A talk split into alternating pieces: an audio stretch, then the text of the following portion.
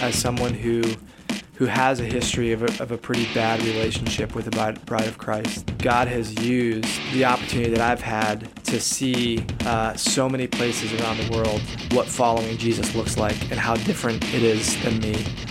Hello and welcome to Real God. I am your host, Brian Castellano, and today we are talking to Ben Stewart. Uh, he is with Uncharted International, and he's here to tell us about what he does and what Christianity looks like outside of American life in yeah. the U.S. Well, first of all, yeah, thanks for having me tonight, today, Brian, and uh, it's really uh, fun to be part of this and exciting to hear what you're developing here. So. Awesome. Well, I'm very happy to have you. Uh, first off, so what I want to do is definitely give everybody a perspective of who you are and where sure. you come from. Yep. So tell us a little bit about yourself. Um, you know, a little bit about your testimony, mm-hmm. why you're a Christian, mm-hmm. and then what kind of what you do with that. Yeah. We'll lead into Uncharted from there. Yeah. Okay. So. Um, a lot of my story is very connected to to what I'm about today and what I'm doing today. Um, I'll try to keep it super brief, but it actually best starts with my parents who are first generation Christians. And actually, my dad went into ministry before he was a Christian to avoid the draft, the Vietnam War. Oh, so wow. he and my he and my mom were like hippies to the max. Yeah. Um, so they were serving at a at a Unitarian church out in Connecticut, and um, you know didn't have a relationship with the Lord. It was just talking about doing good things for humanity at this church. Right and then uh, God intervened in a really powerful way in their life, and they became followers of Jesus. And that was right at the time I was born. That's and, awesome. Um, you usually don't hear a story like that. Yeah, yeah, it's pretty. I mean, there's a lot of other details to it that make it even more unique, but it was cool. it's pretty awesome.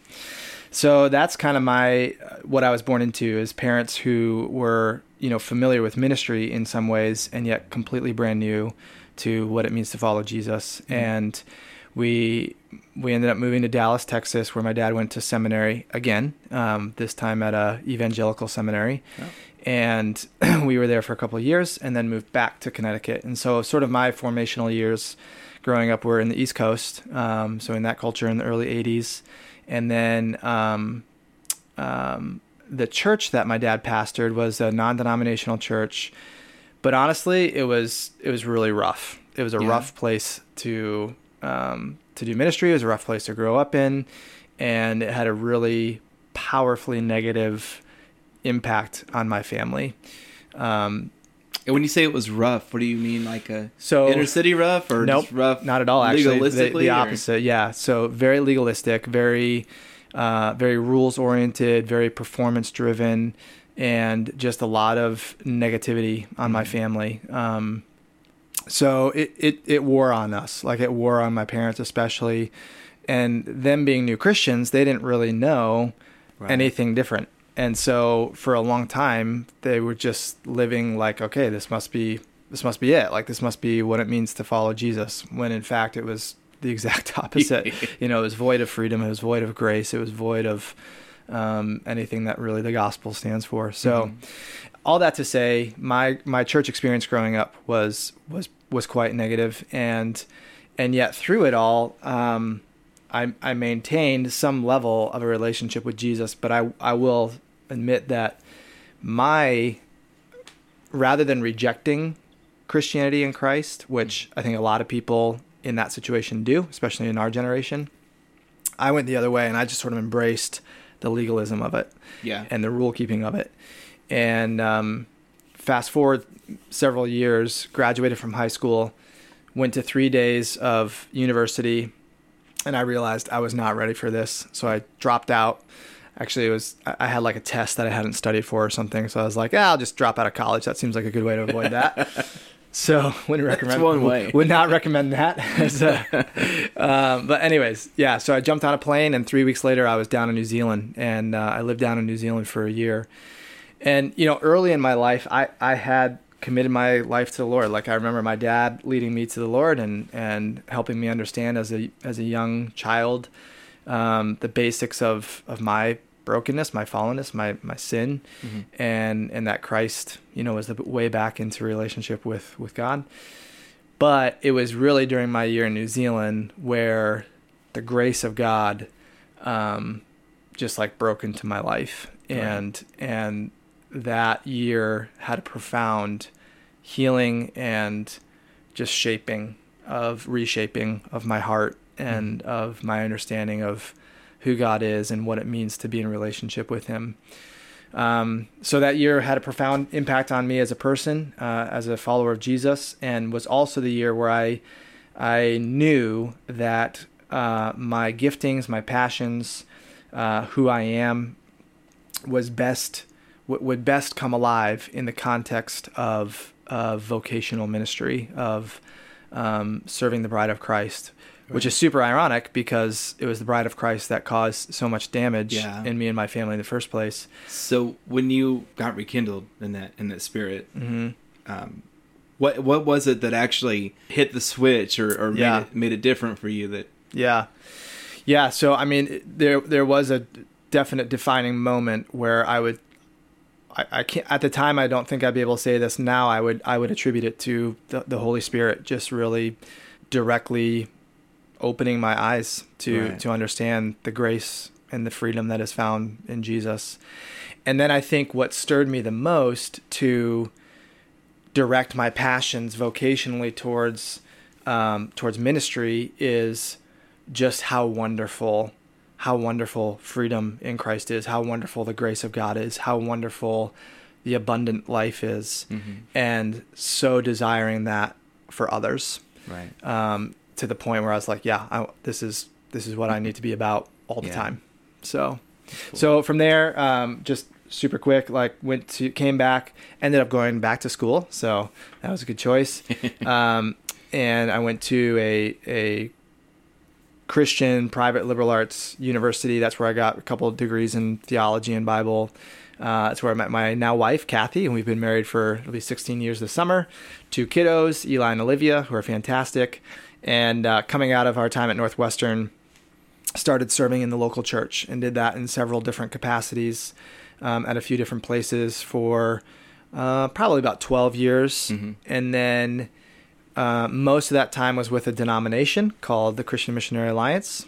And um, about five years ago, the one of the leaders of the denomination called and said, "Hey, would you come out to our national headquarters in Colorado Springs and help lead a new missions movement um, called Envision?" And so we moved out there, and for several years we were out in Colorado Springs, helping uh, sort of breathe new life into what global mission looks like um, for this particular denomination. And that is what really captured and turned my heart from uh, serving the local church or the Bride of Christ as a pastor to serving the local you know the local church or the bride of christ from the standpoint of how do we mobilize people and engage people um, in god's global mission uh, uh, to redeem and renew creation back to himself and so um, so since then missions has been global global work um, has been really surfacing as the passion for for my wife and I and our family so cool. yeah Cool. yeah that's a kind of a long answer there for you No, that's good. It's Yeah. good. It's fun. I actually have not been on a mission trip Okay. at all. yeah And uh, we'll have to get you on one someday I know, right? David Whitmore asked me. He was, he was like, "Hey, you going to Myanmar with us There this go. year?" And I was Yep. like, "No." That's was- funny. And he said, "Well, why not?" And I was like, "You know, I just it's not that I won't go. Sure. I just really never Yep. wanted to go. Yep. So Yep. I hear you. Yeah. it would be interesting. I Yeah. think it would be interesting to see. I mean, I, I honestly don't know what life is like outside of the U.S. Right. Well, it is. I will say. I mean, obviously, I I believe this because I've given my life to it. But um, I think that there are certain aspects of of just life in general, and then there are certain aspects of of following Jesus specifically that when we when we go cross culturally, um, and I would even say internationally in some ways, that we just taste things and experience things, and our eyes are open to things that uh, are so unique mhm. they can't be experienced in other ways. And there's a dy- there's a dynamic of of God that we encounter. There's a dynamic of our relationship with God that I think is I would I would say almost impossible to experience um, without going on some sort of trip or experience like that. Right. Um, and I don't mean that as like a sales pitch or a guilt trip or anything like that, but just it, it's sort of like a to me it's like a uh, one of the cornerstones of the discipleship experience. You know that um, things that form our faith are elements like community Mhm. and uh, uh, the reading and meditating of scripture and prayer and uh, worship. You know, there's there's sort of those different pillars that Right. that shape our our discipleship, and I would I would elevate to those to that same level of those things the experience of of cross cultural work and seeing what God's kingdom looks like globally. So, anyways, Mhm. yeah, it's a it's a pretty awesome experience. Cool. Yep. So the what brought you to Evansville then? Mhm. yeah, great question. Because we had barely even heard of Indiana, let alone Evansville. Oh, really? Wow. Yeah. So, yeah, man. So we were in Colorado doing our thing for four years. Um, my wife and I, w- we're builders by nature. Like we don't like to maintain things. Yeah. Um, we're we're pioneers. Um, we love seeing a picture of what could be and then chasing after it for as Mhm. long as as long as God wants us to. And so all that to say, in Colorado, we got to a point of building that ministry, uh, quote unquote, um, to a point where it's like, all right, we've done what God called us to do here. And so, in a very healthy way, we were we realized it was time to move on. So we did. Uh, I actually resigned before even knowing like what was next. Oh, wow. And um, long story short, this the uh, Uncharted had hired this sort of headhunting agency or recruiting agency, and they got my my name and resume and said, "Hey, would you consider this organization called Uncharted?" So we were looking at it. There was another mission organization that we were considering at the same time, and um, we went through the process of interviewing here. And although it was totally unexpected in terms of coming to Evansville, Indiana, Yeah. uh, God just made it super clear that the opportunity was right. Um, it was it was a great move for us in terms of giftings and passion. Mhm. Uh, very entrepreneurial and feel very you know nimble and young and like let's let's do this. Right. And then also just a great move for our family. Um, Awesome. So so we're we went for it. That's good. yeah, yeah. So as of Uncharted, uh, Mhm. tell us a little bit about what Uncharted does. then. Yeah. So Uncharted really is it's it's young. It's young. So we're really uh, in this sweet spot of discovering uh, who God is forming us to be as an organization and as a movement. Mm. Um, so what Uncharted is becoming is a mission movement that has a very uh, targeted fo- focus on reaching unreached people groups in different parts of the world. So we really want to lean into our name, this this name of Uncharted, this brand of uh, the unknown places, and say, let's go to those places. Let's go to the places where the gospel has not yet arrived. Mhm. Um, let's go to the places where people don't have access to the hope, to the love, to the forgiveness, to the grace of Jesus Christ, and let's help in our small way. Let's help bring the gospel to those places. And so, on the one hand, Uncharted is all about reaching unreached people um, in different parts of the world. And then on the other hand, we're also about helping people go farther in their faith. Mm-hmm. Um, and I could go on and on about this. This is sort of like a personal soapbox, but um, Well, for take me, it on, man. yeah, Let's hear it. uh oh, um, yeah. So for me, like I, I, I I think there's one one of the things that I long for is seeing uh, fellow Christians never settle for status quo, Mhm. um, never settle for status quo in their faith and what it means to follow Jesus, never settle for this marginalized version of following Jesus, but to to realize that uh, following Jesus is like this incredibly risky, wonderful adventure. Right. And I think in the West, in particular, I think in the West, um, Western culture, uh, like for example here in the states, it's super easy to get comfortable in our faith, and I, I know for me, I don't want that. Mhm. And and as I look around at other Christians in this community and uh, in this part of the world, I don't want that for them either. Right. So I want to help people live a brave faith. Um, I want to help people go farther in their faith. I want to help people understand what does it mean to follow Jesus courageously in the everyday. Um, so at Uncharted, we say we want to help people do brave things to advance God's kingdom all over the world. Um, that's that's our language. We want to help people do brave things to advance God's kingdom all over the world.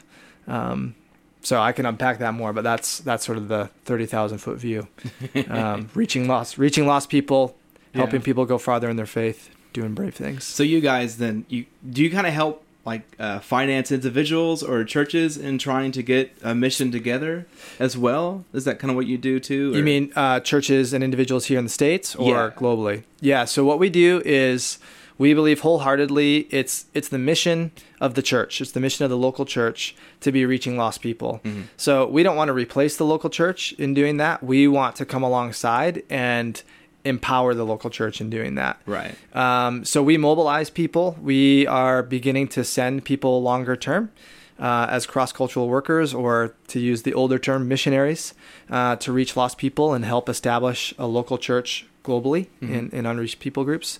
Um, but then we also mobilize people on short term trips. So since Uncharted launched several years ago, we've mobilized almost a thousand people on short term trips. Oh, and uh, again, just help them sort of have a, a, a level of awakening to what God is doing around the world and and to fulfill that great commission that God gives us in So Scripture. where have you guys uh, kind of been? Yep. recently. Yep.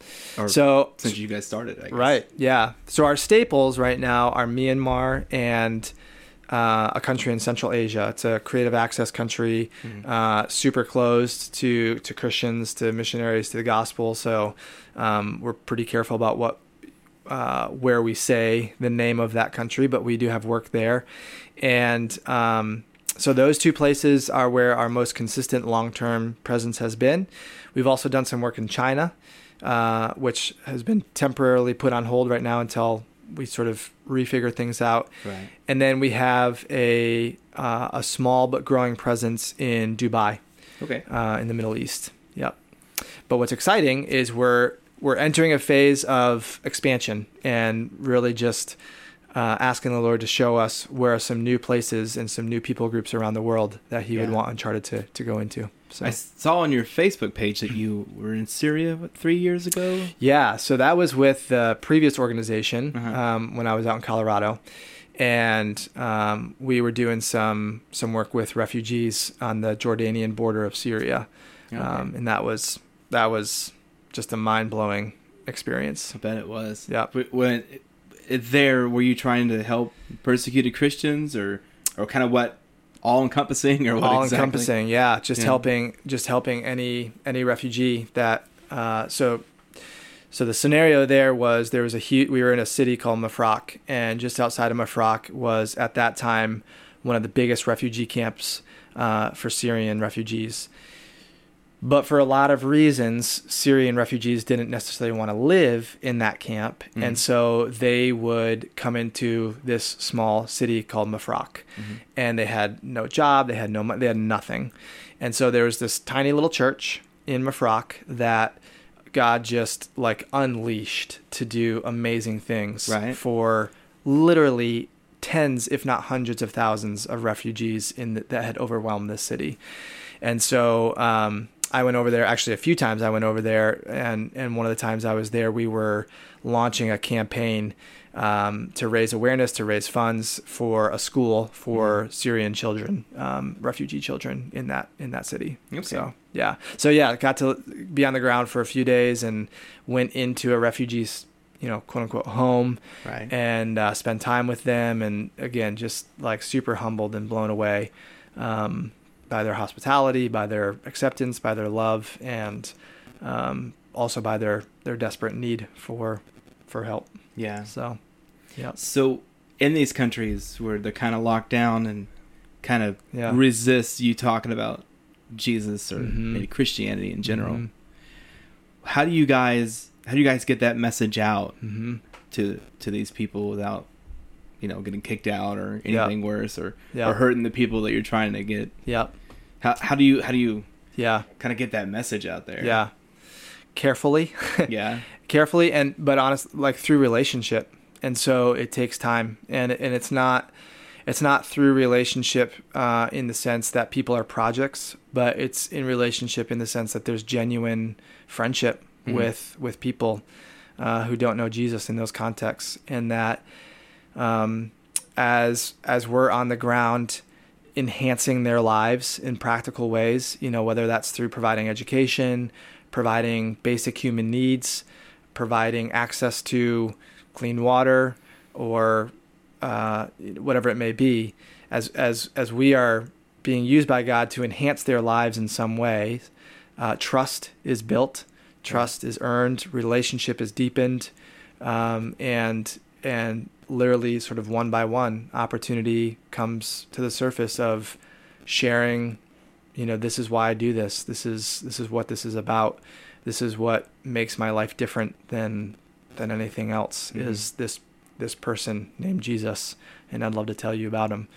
But it is tricky man. Like we've had some uh, in in the one particular country where we are in Central Asia there's been some pretty pretty rough moments where um, relationships were betrayed and and uh, that led to some really risky scenarios and Yeah. we've had to be pretty careful so um, it's not it's not easy for sure Yeah, yeah yeah especially because China's pretty locked down on on Christianity, aren't they? yeah it is uh, there is a really strong underground church though and I think I think my sense is that um, while you still have to be, have a high level of care um, there's a little bit more openness Mm-hmm.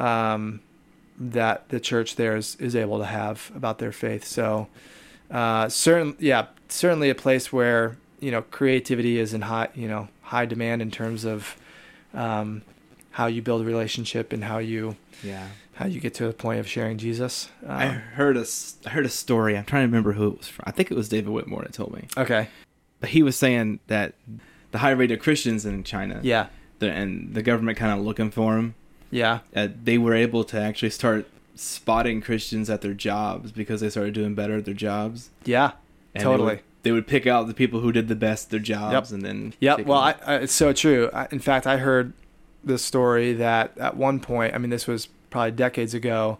Um, it was either Japan or China, uh, sort of at the turn of the century, um, um, the the twentieth century. They sent a team of, again, I can't remember if it was it was either Japan or China, but they sent a team of of nationals over to the states to basically study like why why is the United States flourishing, and and their number one takeaway was we need to adopt and allow Christianity into our country because that's why the United States is flourishing. Is these people are living out um, this ideal and this this mindset. And uh, anyway, so it is. I'm not surprised that that you heard that because it's uh, it stands out for sure. And that, So, that's funny because that's uh, I've written about that a couple times. Okay. About the reason why Western civilizations exist is because of Christianity. A culture yeah, is always whether you want to admit it or not, and Right. we live in a time where people are trying not to admit it. But a culture is based off the religion, right. and and whether so, like you can't have the free country like we have, like say under Islam, Mm-hmm. When you can see what that's like when you Mhm. look at Iraq and Syria. Sure. Um, so it, that's interesting that the other people actually outside see that and Yep. like, why are they doing so well? Yeah. I think uh, even with people who don't believe in Christianity, Christianity allows them to exist Yep. Yep. and commingle, Yep.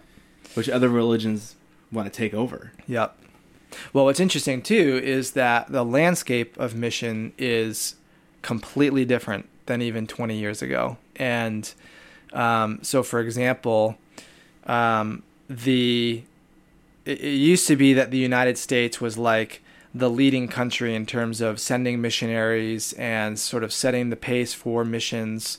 Um, and by and large, that is not the case anymore. Like, oh yeah, uh, and not only missions, but really just Christianity as a whole Mhm. has has def- definitely shifted from what experts, people who are way smarter than me, say say the northwest. It's shifted from the northwest to southeast, uh, to the eastern parts of the world, to the southern parts of the world, like um, Africa, for example, and uh, different parts of Asia. They they are now the you know highest populations of Christianity and the highest um, uh, the countries with the highest amount of mission sending um, initiatives.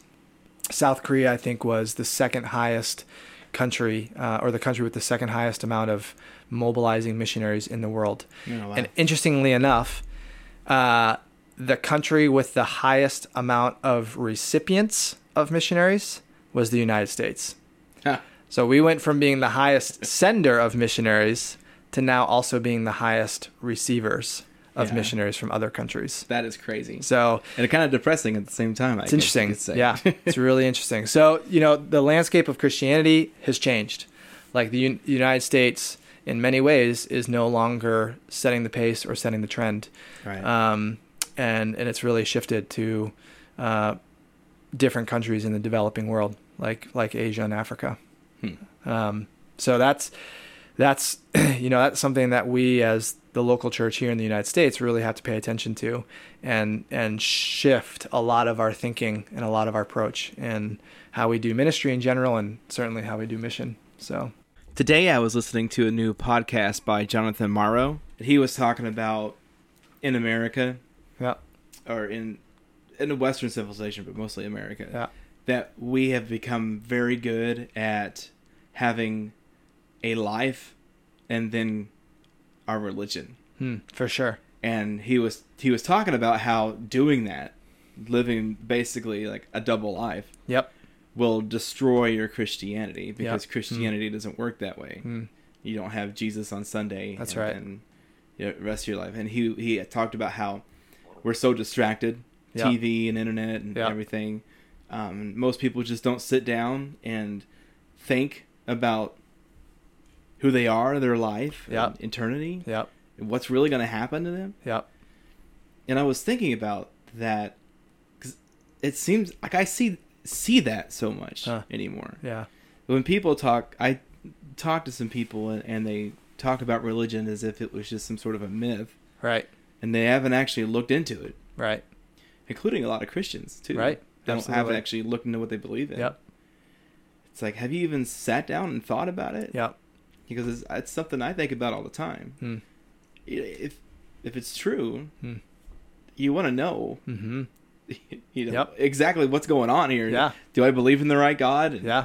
is is that really you know why do i believe this Yep. That's right. Um, Well, and the gospel isn't meant to just change where we spend eternity.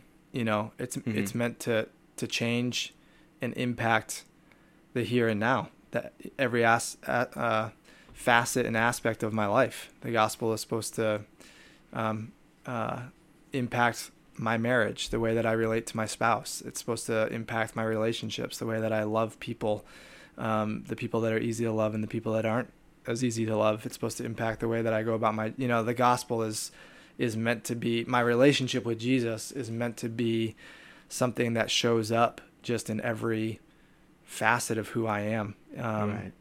yeah, like you're saying that it's not just this um, sort of list of things that I do or participate in in a set amount of time, and then and then set aside. Your social club. Exactly. I've I've gotten into calling churches social clubs. Yeah. Yeah. A I lot. think I think like a lot that. of churches have good intentions, and I think a lot of people that work in the churches have good intentions. Sure. Yeah.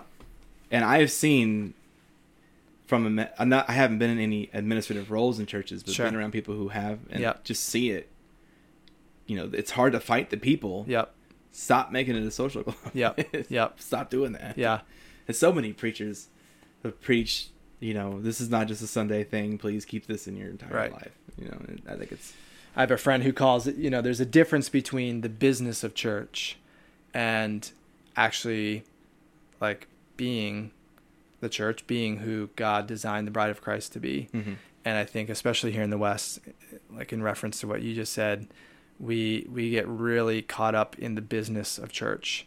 Um in in the social club aspect, in the politics of it, in the drama of it, in the you know drawing the lines in the sand and saying I'm right, you're wrong of it all. Um, as Frank Turk would say, majoring in the minors. mhm. Yep, exactly. I wonder. I think sometimes I, I see this economically with us, but I wonder too religiously with us if this is the same thing. Hmm. Is almost kind of like we got the rich kid syndrome. Hmm. Like we're all spoiled and we're all used to it being good. Yeah. And we're just like, ah, Christianity. Huh. You know, we haven't suffered and realized what it actually can do. Yeah, I, I'm I, I I don't think I would disagree with that. I mean, I think there's I think there's very unique challenges for us here in the West, and that um, the idols that we have. First of all, we probably don't even really know how to identify them. I know that that that's a challenge for me. You know, mm-hmm. it's it's hard for me to admit that consumerism and comfort and materialism are idols. But if I'm honest with myself, they are in my life. Yeah. And uh, and I think that's true for a lot of a lot of us um, who who would label as followers of Jesus. And so yeah, it makes it like, man, I've got everything I need. Um, I don't suffer. Yeah. Um, as long as you follow by. Right. Got my job, pay my bills, yeah. and I keep going. Yeah. Yep. Same thing over and over every day. Yeah. I know so many men fight that routine. I fight that routine. I right. hate routine. I struggle with routine. Yeah.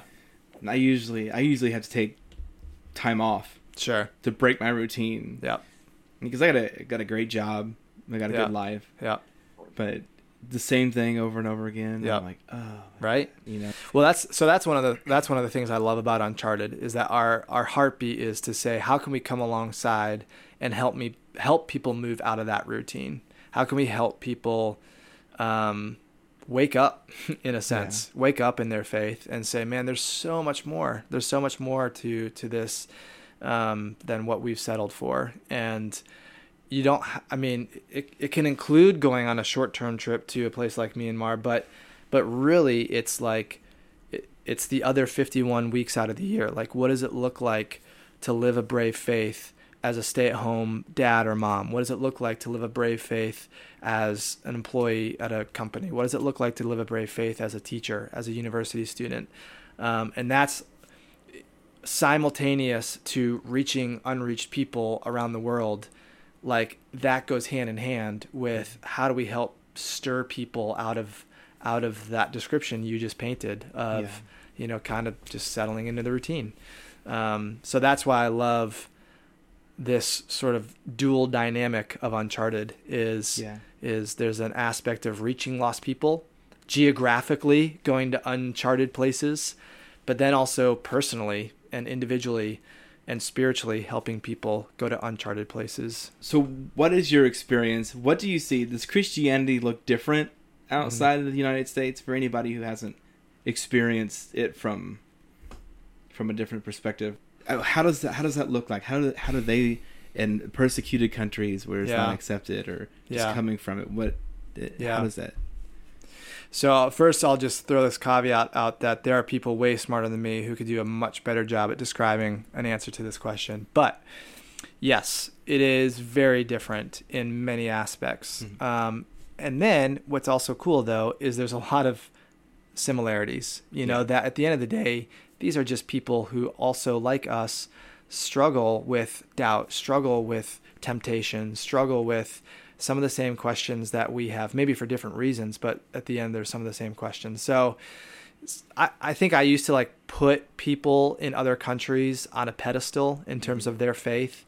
Um, and, and it's, and there are a lot of key differences, and I'll talk about those, but um, at the end of the day to know like these are just people too who are trying their best to understand what does it mean to follow Jesus. Right. And and they're going to stumble in some of the same ways that I stumble and then they're going to stumble in different ways that I stumble. They're going to flourish in ways that I flourish and they're going to flourish in other ways uh, or in yeah, in different ways than I do. So, to answer your question specifically though, here's here's like quickly just some key differences. Um, relationship and community is like for real over in those places, especially in developing countries. And mm-hmm. so I think one of the biggest challenges and um, issues of the Western church, especially here in the States, is our individuality. Like we want to be so individual and on our own and right. and I don't need this and I don't need you and I don't need that. And that's just like not an option. Mm-hmm. Um, so the the community, the relational aspect is so deep and so real over there um, and is something that needs to be really um, um, considered and and like as West the Western Church engages in mission with the majority world, mm-hmm. um, having a high degree of concern and sensitivity to the importance of relationship, um, which is hard for us as Americans because we are so individualistic, we right. are so task oriented. I can admit that I am, my wife and I, we're we're kind. I you could guess you could say we're kind of introverted in way introverted Sure. in ways. Yep. But we, yeah, it's especially with people that you don't really relate to. It's, Right. That's a really hard. Yeah. And I know that that's something that we should do.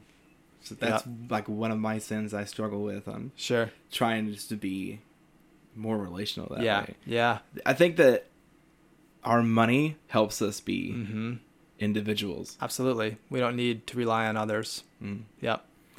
Which is uh, which is another aspect is there's there's just such a reliance um, on on others for sure, but then a real like I would call it a rugged faith. Like it's it uh, people in developing world, majority world, um, have have a much more rugged, um, uh, long suffering faith, but also an expectancy. And I think that's been the thing that has challenged me the most is I honestly don't actually expect God to answer prayers Yeah. um, more often than I care to admit.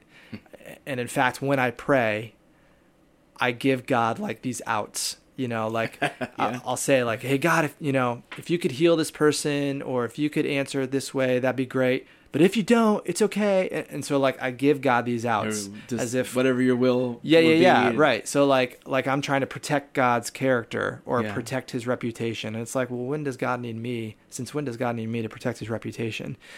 Um, so I think that's a huge difference too in the majority world Christian is that um, they just expect God to do things. Yeah. And they expect the whole like the Holy Spirit is not a theological debate. You know, there's no debate in the majority world Christian about um, is the Holy Spirit still active? Is the Holy Spirit still healing people and um, like doing just crazy things? Like, there's no theological debate about that. Mhm. They just expect it, and and demons are real, and casting demons out is real, and the Holy Spirit showing up healing people physically and spiritually and emotionally is real. You know, Right. um, so there's just like a whole nother level of playing field when it comes to the the spiritual realm uh, in the majority world than than what we're used to uh, here for sure. Yeah. So yeah. So those would be so you know the community aspect versus our individualism, um, th- that sort of rugged uh, faith, the expectancy that God is going to do something, God's Yeah. going to show up somehow, um, and then just that whole spiritual dyna- dynamic. Um, I mean, there's dozens others for sure, but those would be some that come to the top of my mind right away. Do you really see denominations over there? Oh, for sure. Do yeah, you? there are. There are denominations. Yeah, I mean, there's some real challenges that the majority world has as well. I mean, there's a growing like wildfire denominations spring up, Mhm. And that can be okay. But unfortunately, like us here in the West, you know, they get into their territorial battles and their theological differences, and division happens. And Yeah. you know, this is where you get reminded, yeah, these are these are people just like us too, and they have at the end some of the same challenges. Right. Yep. So yeah, there's denominations. Um, you know, another challenge is the prosperity gospel, um, Oh, especially in developing countries, different countries in Africa and different parts of Asia. So that's a challenge in those in those Totally. places too. Then Totally. I mean, you know, imagine yourself. You're in a developing country. Um, you have, by Western standards, no money, and in comes this, what I would say, a false version of the gospel, promising you, hey, if you commit your life to Jesus, you're going to get wealth, you're going to get material possessions, you're going to be happy, you're going to be healthy, and uh, Yeah. if- Everything the Bible doesn't say. right exactly. Yep. So tragically that is a, a version of the gospel that's spreading. Um, you know, without getting too far off track, there's a we just got Sling because oh, we don't have cable, uh-huh. So we're being reintroduced to commercials, and um, there's a commercial running by this TV evangelist. okay. It's called Miracle Spring Water. oh boy Oh my so gosh! like 9.99 by the vial well, of that- water you get it for free. oh you get it for free right yeah And they got these testimonials. These Uh-huh. people, they're like, I drank this spring water, yeah and God healed me of this and that. yeah I said I always find it interesting when people say God, right they don't say Jesus, right and it just uh, I just want to start yelling. Yeah. you know, I just Pulling want to find somebody. You, Yeah. What is this? This Yeah, isn't what exactly yeah And I think what really hurts me when I see that is it's more ammunition for people not to believe. right Like it hurts. that's right People, I don't think people realize right how many people they're hurting. Yeah. Well, and it makes a mockery of God too. You Mhm. know, I mean, it reduces him down to a product. Yeah, kind of Um, turns him into a myth. Totally. The, the more I started to study, uh, especially in apologetics, um, the more I started to find how real God is. Mm-hmm. It's cool. You know what I mean? Yep. It because God kind of seemed separate. Yep. Maybe a story of a guy that you heard and you Right. kind of believe in it. Right. And then I started realizing because it started stripping away the legalism and it started stripping away the Mm. the false give me's Hmm. and then just a, and I I can't I've been trying for a while now to explain exactly what I mean. but Mm. Yeah. It's just like he's he's real. Yeah, Like it's right. a real thing. Yep. Yep. And it's not like I can I just you know I just I, and I still can't get the words. It's just like Yeah. I feel you. right next to you. Like Right. there's a God, there's Yep. a connection. Yep. It's cool. That's Yeah. really good. It's really good. Yeah. Well, I just appreciate you, you know, not only having me on here, but for caring about what, you know, trying to catch a glimpse of what does God's global kingdom look like. And I think that's one of, that's been one of the redeeming things for me as someone who who has a history of a, of a pretty bad relationship with the bride of Christ. Um, God has used the opportunity that I've had to see uh, so many places around the world what following Jesus looks like and how different it is than me in so many ways, and yet I'll, also at the same time, all the deep similarities and and the beautiful um, connections that I have immediately, you know, with these men and women who are totally different than me in every way, and except for this one core way. Um, so I think it's great that that you're you know bringing this exposure to man the the global kingdom of God really is a beautiful thing and and really gives me hope. Um, and while we have a lot of reason to give up on the religion of Christianity and while we have a lot of reason to give up on um, on the church as it you know the business of church. For every reason we have to give up i would say the more exposed we are to god's global kingdom there are more reasons to not give up and there are more reasons to have hope and there are more reasons to say man this is all about the person of jesus christ and uh, in the hope of the gospel. So so thanks for doing this. Thanks for having me on here and Thanks and very much giving a shout out to what god's doing around the world Yes, So, definitely. So uh, before we go, yeah let's just make sure let everybody know about Uncharted. yep They want to get in touch. Yep. All your all your outlets. Yep, yep. So super simple ways to get engaged with what we're doing. So unchartedinternational.org is our website. Um, some of the ways to be part of what we're doing moving forward, we have a child sponsorship program. So um, the different ministries we have in Myanmar, uh, church planters in Myanmar, uh, you can sponsor an orphan, you can sponsor a church planter.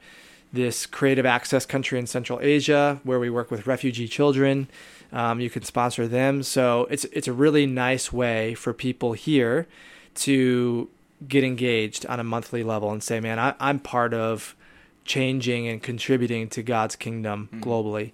So we have child sponsorships. If you want to go on a short term trip, we have those multiple times a year. You can go on our website, and there's always a featured trip that a person can apply for.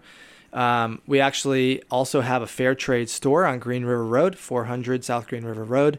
Uh, and the products that are sold at this brick and mortar retail store of ours are all handmade by women who uh, come out of the ministries that we have in Myanmar and in Central Asia.